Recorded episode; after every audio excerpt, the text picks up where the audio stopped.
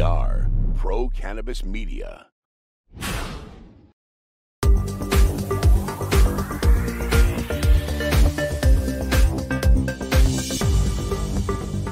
Hi, everyone. Welcome to a very special edition of LinkedIn Live in the Weeds with Jimmy Young. And I'm so happy to welcome in an attorney from the greater New York area. Her name is Lauren Paxton, and she is an attorney for the law firm of Calcagni and Kanefsky. Lauren, please tell me I pronounced those names correctly.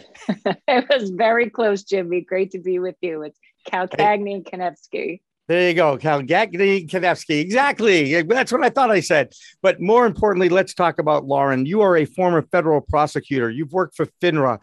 You have been uh, regularly featured in all sorts of courtrooms in the greater New York and Washington, D.C. area. I mean, you've been practicing law for, for a while now. Why are you now focused on cannabis?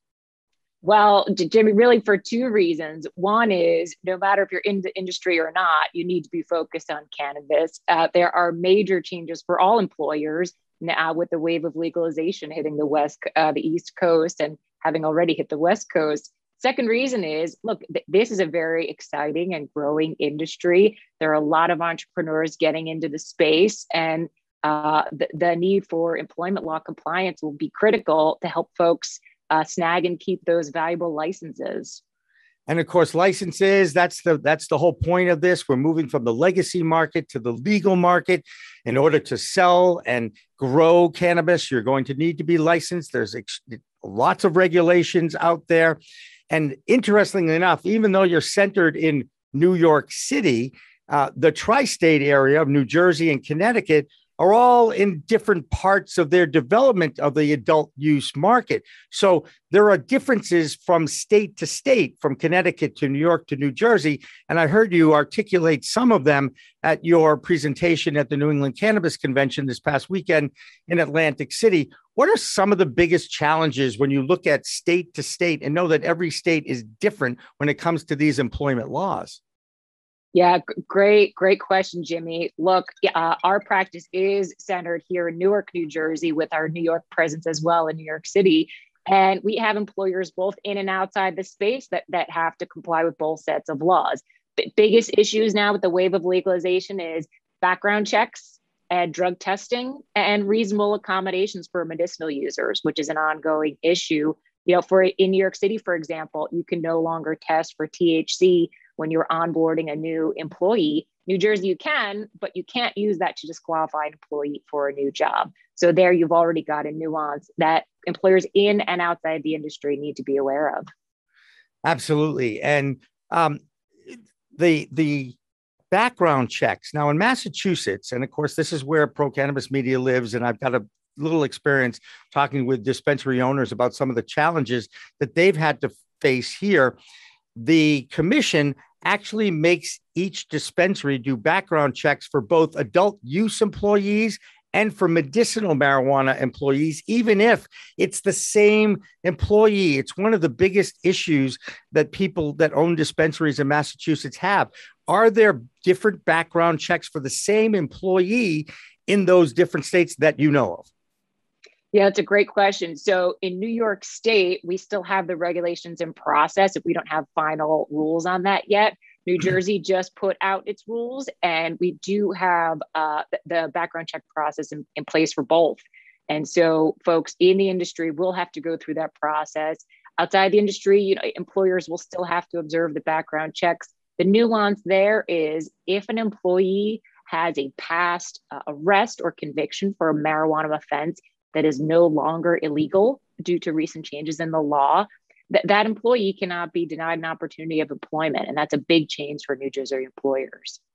And of course, uh, social equity opportunities is, is, and so the injustices that have been uh, imposed on so many that have been impacted by the failed war on drugs. The whole point of this industry is to give those people an opportunity to get into the industry into the business.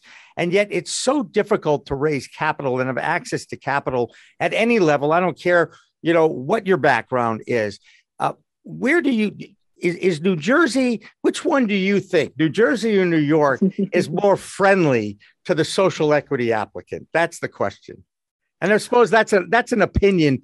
That's a that's a personal opinion, not a legal fact. I mean, right? Right. Right, right. Well, look, and I should say this, of course, my opinions are my own and not not that of my law firm, and, and nothing job. telling you is legal advice either.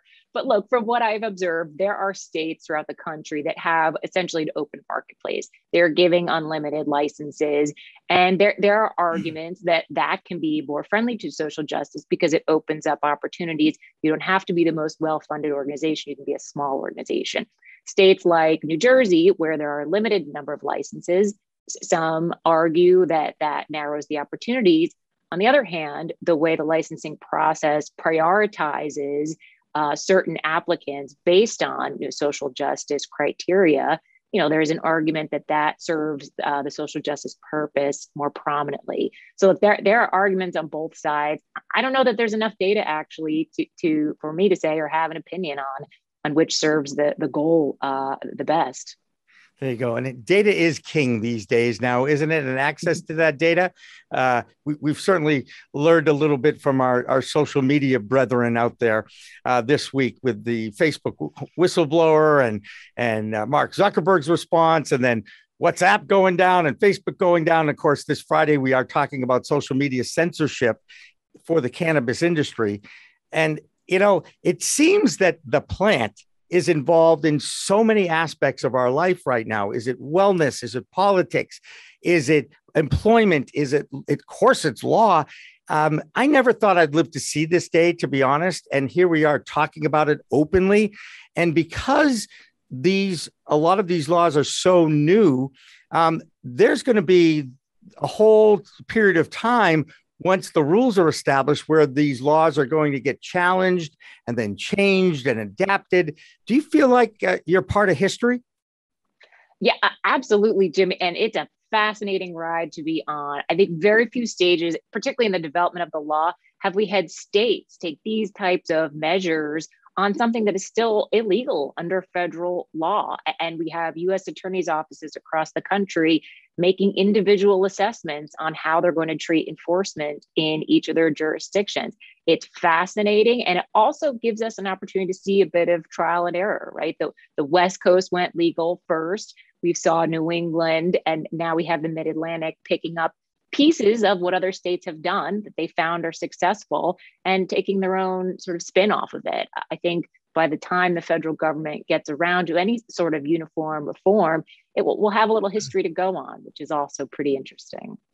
As someone who has an expertise in employment, and um, we all know that the federal, uh, the senators, uh, Senators Booker and Wyden and Schumer, have introduced federal legalization discussion anyway, uh, and that has now uh, hopefully going to evolve into an actual bill, unless, of course, they decide to take up the MORE Act and just adapt that. But let's not get into that political thing. As much as I'd like to talk about um, where we're going to see reform, what would be the most impactful piece of reform to really give the states autonomy to write their own laws because it seems that there's a movement, but I'm not sure the industry really wants to see legalization and be controlled by the federal government until there's some kind of an interim play here where the states can create their own autonomy and, and markets. Um, as you look into your crystal ball and see what's going on, um, are we ready for legalization, do you think, at the federal level?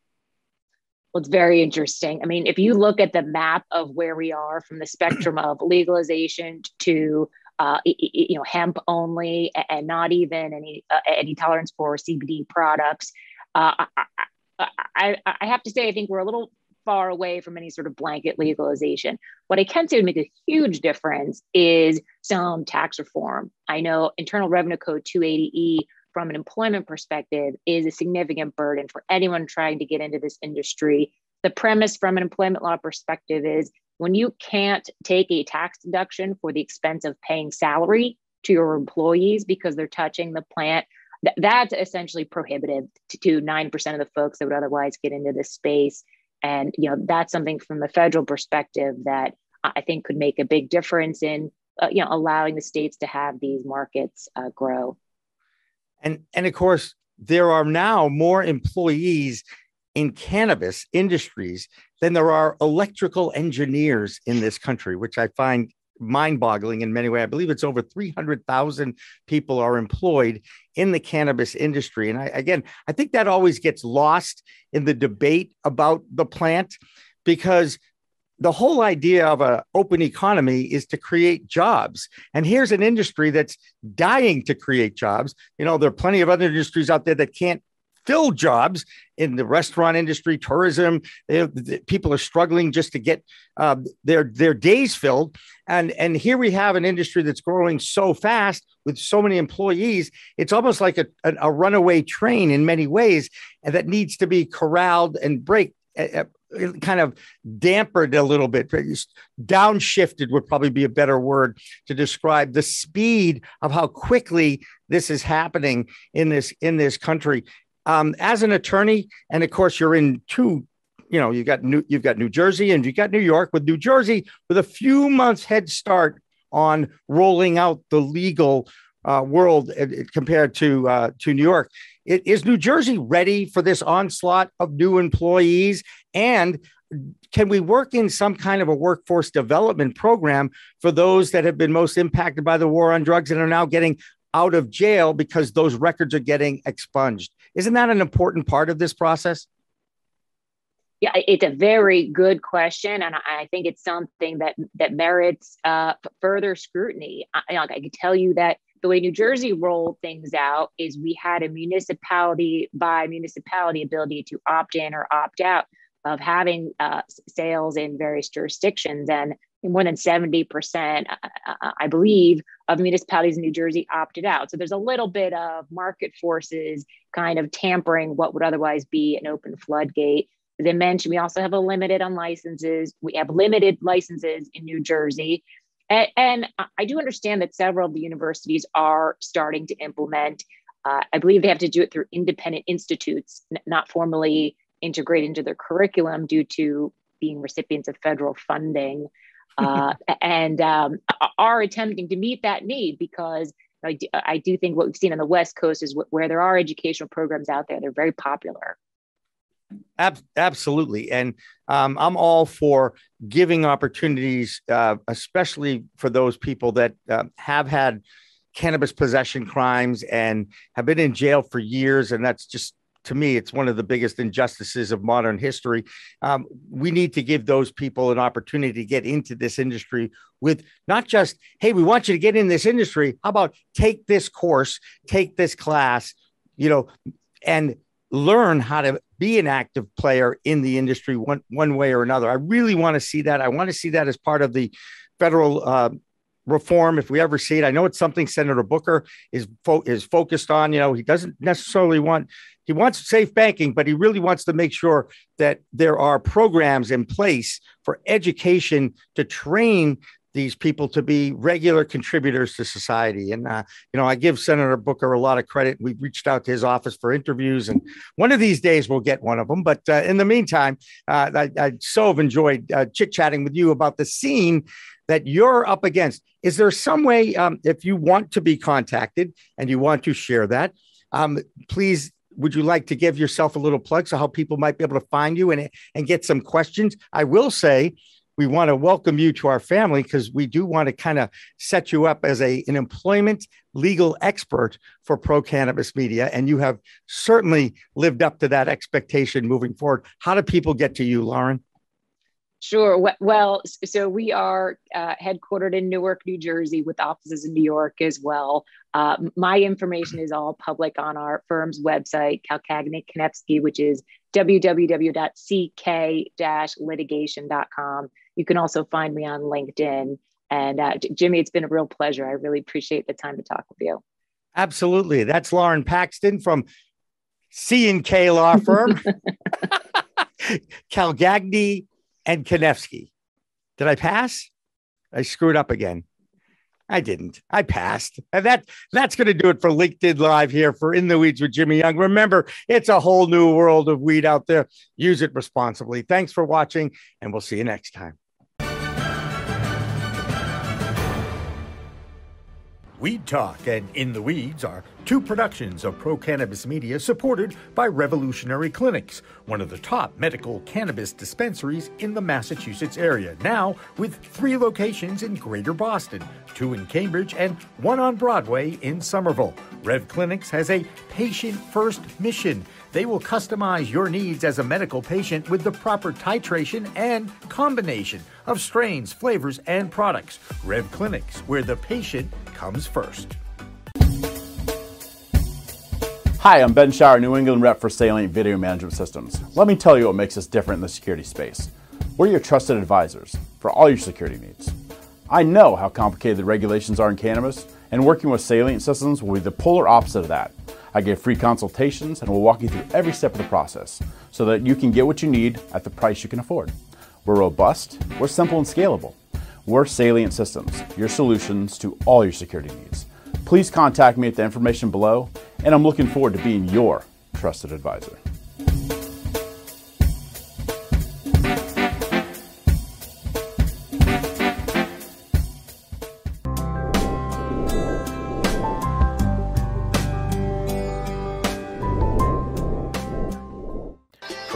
Media programming is available live and on demand on our Facebook page at Pro Canna Media, on Instagram at Pro Cannabis Media, on LinkedIn also at Pro Cannabis Media, on YouTube and YouTube Live on Pro Cannabis Media, Twitter at Pro Canna Media, and on twitch.tv backslash pro cannabis media. So like, share, and subscribe to all of our content, newsletters, and shows live or on demand we are Pro Cannabis Media.